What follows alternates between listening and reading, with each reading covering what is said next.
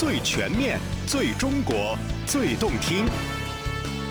翻越多彩神州，感受今日中国，揽胜华夏风情，聆听城市韵律。全景中国，全景呈现。欢迎收听《全景中国》节目。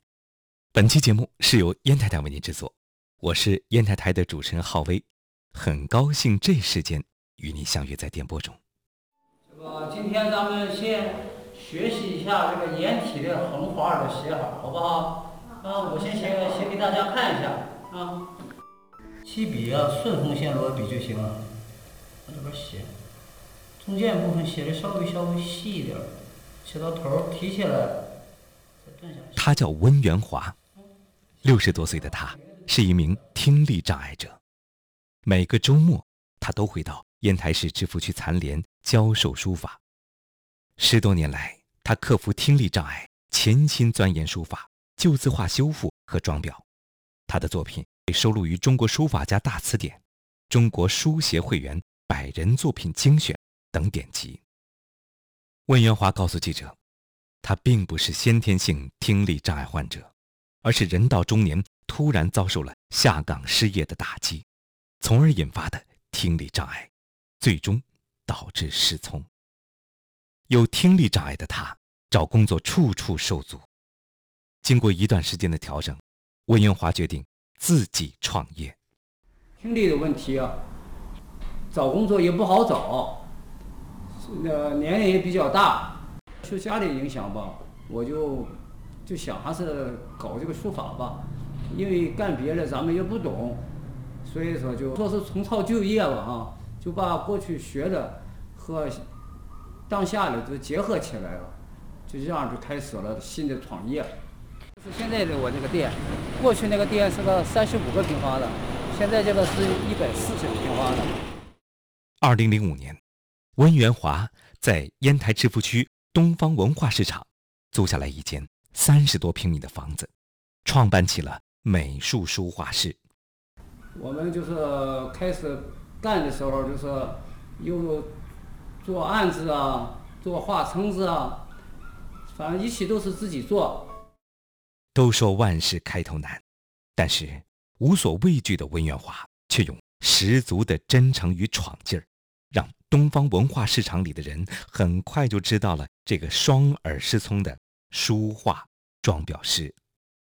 装裱吧，简单的说，第一步要脱，先脱画芯儿，把画芯儿我们就是先喷上水啊，把它呃扫平了，呃刷上浆糊，再拖上一张纸，等干了以后，再把它起下来，对应的把它太平整了，平整以后，再镶上锯条儿，再镶上这个铃子，最后再把它敷上一遍两层纸，敷上纸以后再上那个板儿，上板儿以后再停几天以后把它取下来，取下来要是状况直接的是贴到这个板上，贴到板上喷上水撑平了，过来等了多少干了以后。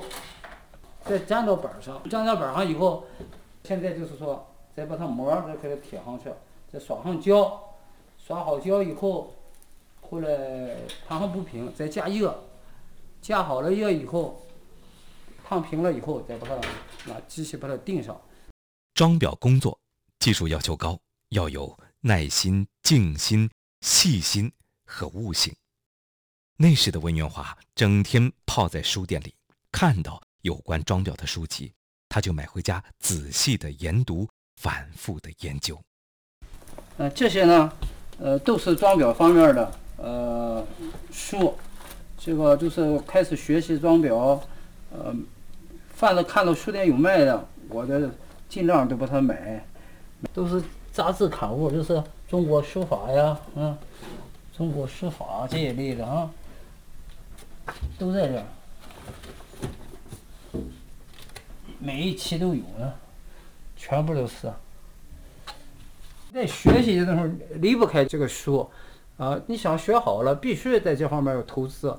所以说，我是比较重视这方面，资料很重要。你没有资料，你不能凭空学，对不对？只有学习古人的或者是说名家的，咱们才能提高的比较快一点。随着温元华美术书画室的名气越来越大，他自己也更有动力，不断的去充实自己。他每天都在坚持一边读书，一边坚持书法的学习与创作。这个我感觉也是一笔财富。我有这么些书，我也很高兴。因为什么？不管干什么，你离不了这些东西。它对我这个思想充实起很大作用，这样丰富了自己的呃思想，开阔了眼界。所以说，书法是我终生的好伙伴儿。这个地方这些都是挂了我自己的作品啊，不同字体，有写的颜体的，有行书的啊，还有这个大的这个寿字、福字的，这个都是为了不同的客户要求。那边看一下，这边就是一五年参加这个，我自己在这个玉皇顶公园搞了个书法这个作品展。这些作品都是当时在那个时候裱的，啊，有楷书的，有魏碑的，有这个行书的，啊，呃，各式各样的作品。二零零六年，在拓展业务时，有客户提出了老字画修复的需求，需要对残破字画、污垢进行清洗、修复、补色、揭壁。当时的文元华便萌生了修复老字画的想法。像这样的特旧的这个字画吧，哈，应该修复难度比较大，因为它缺了很多，可能就是过去叫老树咬了。呃，像这样的嘛，第一步应该先给这个纸啊再配色，把这个纸能配上，配上以后再把它托起来，裁好了，再把边镶上去，最后 还要把这个所缺的这个字，大家要查一下，它写的是什么内容。要是写呃能查到内容了，我就可以根据它这个体啊，给它把这个字给它配好了。老字画的修复技术，起初温元华也不懂。为了练好这门手艺，他经常到旧货市场、跳蚤市场买一些廉价老旧字画进行练习，摸索经验。一个字画就和这个一个病人一样，这要对症下药，就是必须要看这个东西。看看这个这个字画拿来以后，你要这个综合的看，它到底是哪个地方要怎么修啊？所以说这都很复杂，这包括纸张的这个颜色的搭配呀，或者是呃把它拓好了芯儿以后需要添笔呀，或者是绘画方面还要啊添色呀，再要全色呀，最后还要就是统筹的把它这么搞的，叫它颜色一致。凭着一股韧劲儿。对照各种古典书籍，他最终掌握了各种字画的修复方法和流程，抢救了一大批古代名家真迹。除了自学老字画修复外，温元华还利用闲暇时间自学了篆刻牌匾的制作。雕刻这个牌匾刻字，一定要这个刻这个笔画要有力度，不能太平。笔画的周围。周边呢，应该把它有点凹凸感，有点变化，有这个应该重的地方应该刻的比较深一些，这个应该这个深浅应该有变化。